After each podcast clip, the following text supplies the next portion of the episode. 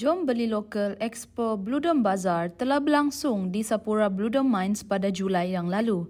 Expo yang ditaja bersama oleh Wahid Invest, Universiti Putra Malaysia, Universiti Pertahanan Nasional Malaysia dan Sapura Resources ini menyaksikan pelbagai pilihan makanan dan bundle sales, perkhidmatan kewangan dan pelbagai lagi di sini. Jangan lepaskan peluang untuk teruskan bersama memeriahkan lagi bazar-bazar yang akan datang.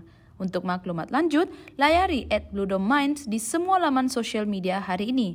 Ingat, layari at Blue Dome Minds di semua laman sosial media hari ini. Korang tengah layan podcast Aman sebahagian dari jaringan podcast di Aman ni. Apa khabar semua? Aku Mak Fiz. Aku Yem. Okey, uh, banyak benda kita nak bincang hari ini. Kita mulakan segmen pertama, apa berita terbesar minggu ni. Okay, berita terbesar minggu ni. Kita uh, is not really uh, benda ni macam dah ongoing for some time lah. But uh, latest report nyatakan bahawa uh, Chinese stocks drop on threat of renewed uh, COVID lockdowns. Dan ini adalah laporan daripada Financial Times. Dan uh, kita lihat ini berlaku susulan daripada outbreaks of the uh, contagious uh, Omicron subvariant. Just in case if you're not uh, aware of Omicron ni punya subvariants ni there are a couple of uh, subvariants yang uh, you know going going about. And uh, it is uh, hitting the shares of property developers and also commodity prices. And uh, kita lihat laporan ini menyatakan bahawa uh, well the shares are uh, uh, fell as the reintroduction of harsh covid-19 restrictions uh, raise concerns that lockdown could once again uh, i mean basically we're talking about 2020 all over again because we know for a fact China has always been uh, a, a staunch believer of a zero COVID strategy, uh, and and we've seen it. Uh, that's that's why it is affecting uh, the global supply chains uh, and also basically jamming everything up lah. So you see, this is uh, another uh, news that we need to anticipate as we uh, battle the current subvariant. I mean, um, there's also that whole notion of how uh, Shenzhen companies have been dropping and shedding value over the past few um, uh, quarters. Um, we've also seen how the Chinese crackdown mm-hmm. on some of the tech companies in the um, Shanghai Stock Index, uh, Shanghai Stock Market, uh, that has also seen some impact following crackdowns on uh, tech companies as well by the Chinese government. Tapi the plus side here is that the uh, correction of the share prices in China is actually good for the local economy there because much of the companies are starting to become overvalued and the same the same thing that we saw mm. in the US where uh, Amazon and Apple and Facebook became too overpriced to a point where it became ridiculously expensive you start to wonder whether or not you know um, a company like Amazon truly is worth 2 trillion dollars or you know a company like apple is truly mm. worth 3 trillion dollars. Anyway the correction of the prices uh, inflation so the correction of the prices in the chinese stock market is actually helping out um, everyone in that sense.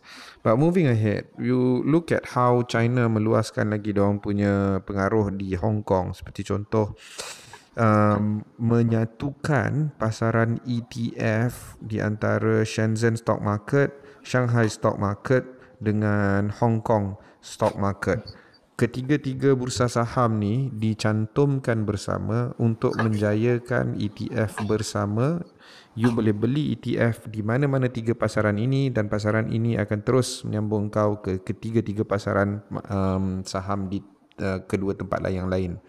So ini um, seolah-olah seamless open border situation where if you want to buy and sell ETFs between the three markets, you can do so at any point in time and it will be reflected in all three stock markets. It's brilliant. But on one hand, it's brilliant for the investor. On the other, first of its kind, lah. Yeah, in a way. Um, on one hand, on one hand, it's good for the investor, but on the other hand, there is no more border, bro, between Hong Kong and China. There is no more border. There is no more restrictions. There is no more two countries, one system. Sorry, one country, two system. Ah, one country, two system. One country, two system. Uh, one country, two system. Uh. Now it's one country, one system. It, it in the in the case of ETF, one country, all system. Beijing one country system. all system. So so uh. this is the hegemony of China right now. So kalau kau tengok pasaran China dia berkait rapat dengan apa yang berlaku dekat China. Uh, Omicron uh, masih lagi topik perbualan yang hangat di China sebab China is still pursuing zero COVID strategy. And um, on top of that, China is also menyatukan semua pasaran-pasaran saham mereka. So this is a, a story about the hegemony of the Chinese government. It's not, not much of a story of pricing, of equity. It's not much a story of interest rate or policy, monetary tightening or loosening.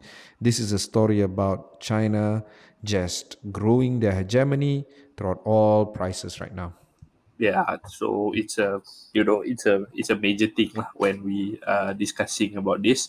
Uh definitely i mean we we we are monitoring the uh, conti- uh i mean how the uh, omicron subvariants are developing how bad it is uh, how fast it is spreading. Uh, as of now it seems everything is under control including here in malaysia. Uh we take uh, kita berehat sebentar. Uh, lepas ni kita akan sambung dengan uh, segmen kedua uh, iaitu uh, segmen teman amans Pandangan dan suara anda penting untuk didengari. Ingin memulakan podcast anda sendiri? Kami menyediakan package all-in-one untuk anda secara percuma untuk episod pertama. Ya, secara percuma. Tunggu apa lagi? Jom bina konten digital anda bersama Pusat Media Amans. Info lebih lanjut di us@amans.my.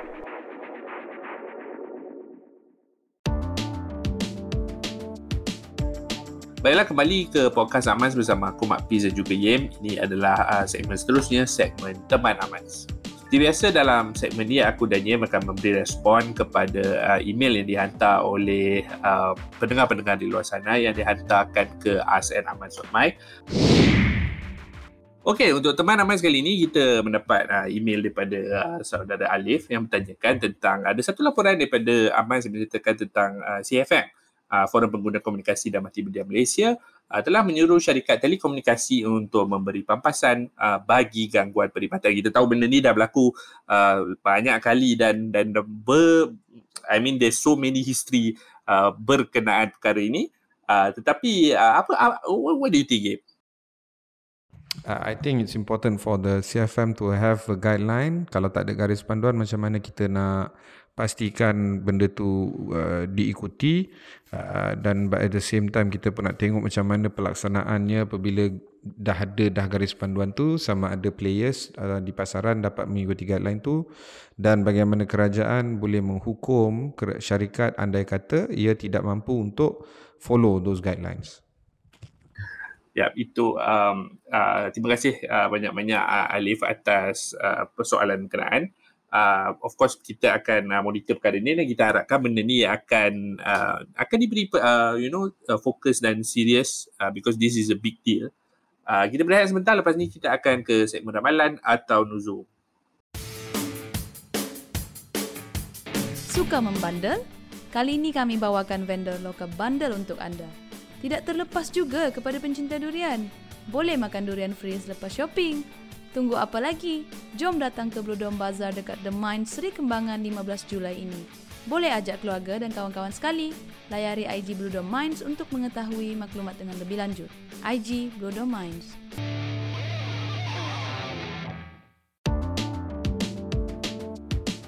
Okey, kembali ke uh, podcast zaman bersama aku Mak Piz dan juga Yem. Ini adalah uh, segmen ramalan atau nuzul Uh, dalam segmen ni aku dan Yim akan cuba berbincang ataupun meramalkan tentang perkara uh, yang bakal berlaku. Dan kita lihat uh, daripada daripada awal ni kita bercakap tentang uh, subvariant uh, Omicron. Uh, dan kita tahu ada banyak uh, percakapan ataupun uh, you know there's a lot of conversation on uh, second booster doses for below 60. Uh, pandangan kau lah Yim akan uh, ataupun ramalan kau lah uh, will there be uh, will this turn mandatory for uh, below 60 uh, second booster dose. Yep. Yep, I think it's going to if this being done. I don't know. What do you think? Have, have, have you got have you got have you got your second booster dose before I could tell what I think? Have you I, got your no, second booster? I haven't gotten my second booster dose. Um, but um, do, do you know do you know how to get? Tahu macam mana? I know. I know. It's very close to my my house. Okay, very okay. close. Uh, I just need to just walk in to just go there and, and get it done lah. Itulah.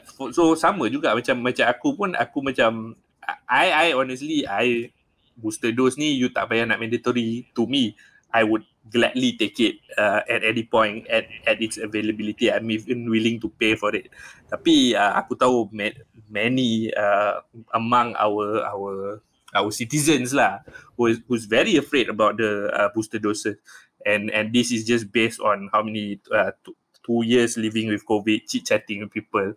Uh, so aku sebenarnya rasa uh, I think it's time to ramp up uh, the availability uh, yet again. Sebab sebelum ni aku rasa uh, dah kerajaan dah slow down a bit on uh, giving out the booster doses. I think they realise that uh, sebenarnya there's a very sebenarnya kita ni minority eh. aku rasa lah geng-geng nak nak ambil uh, booster dose ni aku rasa is, is dah dah consider uh, minority because there's so many who who who dah tak nak ambil booster dose. Uh, I don't know for what for what reason uh, dia orang takut ke teruk sangat demam ke apa dan sebagainya. But uh, fact of the matter remains that vaccine works and, and that uh, that is why bila kau tengok uh, last year or, or rather last year towards uh, 2022 towards the first half of 2022 uh, the cases were manageable is purely uh, because of vaccine uh, and aku tak tahu kalau orang kata otherwise uh, I, I I beg to differ lah. You can see the science uh, shows uh, that it is because of vaccine. So aku harap uh, benda ni akan diambil lebih serius lah. Yeah, there are there are times there are times when we have to go past the conversation. I think vaccine is past the conversation already. I mean, if you still believe in in apa nama vaccines don't work, that means you probably still believe the world is flat or some shit like that. So there's no point. flat the No point. Dah tak apa, we move on ahead dah. Tak payah nak layan orang macam ni. By this time, eh, aku rasa dah 2 tahun dah buat PSA ni. So that is uh, our uh, ramalan for for this particular uh, session. Kita berehat sebentar. Sebelum ini uh, segmen uh, kita pergi ke segmen terakhir, segmen baik buruk. Okey, cerita dia macam ni. Kamu seorang pengusaha kecil dan mikro. Kamu menjual barang macam-macam dan telah tiba masanya kamu membuat penampilan di media untuk menceritakan kisah kamu. Tapi isu dia sekarang, kamu takut. Tak tahu nak start kat mana. Nak cerita apa? Nak cakap dengan siapa? Ini semua normal problem. Di Pusat Media Amans, kami sediakan media training untuk pengusaha kecil macam korang. Wartawan-wartawan bertauliah dari Astro Awani, BFM Radio dan media masa lain sedia untuk memberikan latihan kepada kamu. Dengan hanya RM50 sahaja, kamu akan mendapat latihan media dari real life reporters. Tanya kami di us@amans.my sekarang. Media training untuk semua di us@amans.my.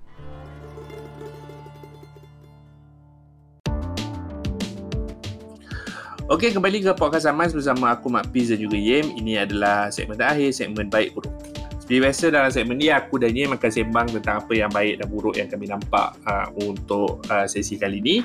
Uh, aku mulakan dulu. Oh, bagi aku baik uh, ialah of course uh, we are discussing about vaccines again uh, which is good uh, because you have to remember below 5 are still has yet to be vaccinated and I'm not sure for those yang 4 tahun nak nak masuk 5 tahun ni aku tak tahu lagi apa nasib-nasib dia orang ni macam mana dia orang nak dapatkan vaksin. Uh, so it's good that we it's good that we start talking about vaccines, although cases are on the rise, but I think it's still at a manageable level, manageable level. So I think that's good. Uh, buruk bagi aku, aku tak tahu lah kalau kau perasan Yim, this Crack House Comedy Club, uh, the whole uh, brouhaha issue where uh, Crack House Comedy Club KL telah ditutup uh, disebabkan oleh uh, no, a, a performer or, or a duo uh, dikatakan uh, menghina Islam. Uh, of course, I'm not a mufti or a agama expert, but I think uh, it's a very isolated case. I know for a fact the Comedy Crack House Club uh, is not a place where uh, they galakkan orang untuk menghina agama mana-mana agama be it Islam dan sebagainya so aku rasa itu yang buruk lah kesian lah kat dia orang aku faham the the the act of it uh, of, of closing down but I just hope that it's not for long lah uh, because I think it's not entirely uh, their fault that that this thing happened kau macam mana? Yeah, I mean, comedy is like that, right? It's a tire. If we cannot even laugh at ourselves, I think we lead a very, very sorry life, lah. But you know, you can't help people if they don't have a sense of humor. Um, but having said that, hmm. why are we giving so much attention to this story so much? You know, I mean, aku baca everywhere I go on social media, lah, on email, WhatsApp, everybody's talking Ada. about this. The God damn it! Let's talk about the inflation rate that is going up. I mean, I I I just got back from uh, from pasaran apa from my big uh, grocer. The simplest thing, bro. The simplest hmm. grocery. I just bought it pukul 12 tadi. I just bought it 190 hmm. ringgit. Eh? Ya, ada Coco Crunch, ada apa lagi untuk budak-budak lah untuk ni roti, telur apa you whole the whole, the whole set. susu. I I don't remember but paying 190 for so much. Apa for so little a- an item. for so little. I I really don't remember Faham. why I paid Yeah, so yeah. much. I I I I I felt I felt I felt that too lah the past month. So I'm Macam ah, your your macam, purchasing power is Wait, significantly wait a minute. reduced. Apa? Lepas tu aku semak balik apa ada salmon ke ada apa ke tak ada. This should worry you, bro. Not not It's some just- comedy club shit going on. Yeah, yeah, yeah. You know? Yeah. Anyway, that's my Yeah, shit. yeah, lah. yeah, yeah. That's my shit. That's the. I mean, inflation is inflation is always uh, is always shitty, and and yet, uh, how many episodes in, we still have yet uh, to find. I wouldn't say solution lah, but but there's no, there are no measures to to uh, mengawal uh, inflasi, and that that's another uh, sad situation ataupun perkara yang buruk lah. Uh, and on that note, uh, sekian saja sesi uh, podcast Amans untuk kali ini. Uh, bagi untuk anda yang mempu- mempunyai apa-apa uh, cadangan dan sebagainya, boleh hantarkan ke us at amans.my. Aku dan Yem sentiasa mengalung-alungkannya. Uh, kita bertemu lagi di sesi akan datang. Jom beli lokal Expo Bludom Bazaar telah berlangsung di Sapura Bludom Mines pada Julai yang lalu. Expo yang ditaja bersama oleh Wahid Invest, Universiti Putra Malaysia, Universiti Pertahanan Nasional Malaysia dan Sapura Resources ini menyaksikan pelbagai pilihan makanan dan bundle sales, perkhidmatan kewangan dan pelbagai lagi di sini. Jangan lepaskan peluang untuk teruskan bersama memeriahkan lagi bazar-bazar yang akan datang. Untuk maklumat lanjut, layari at Minds di semua laman sosial media hari ini. Ingat, layari at Minds di semua laman sosial media hari ini.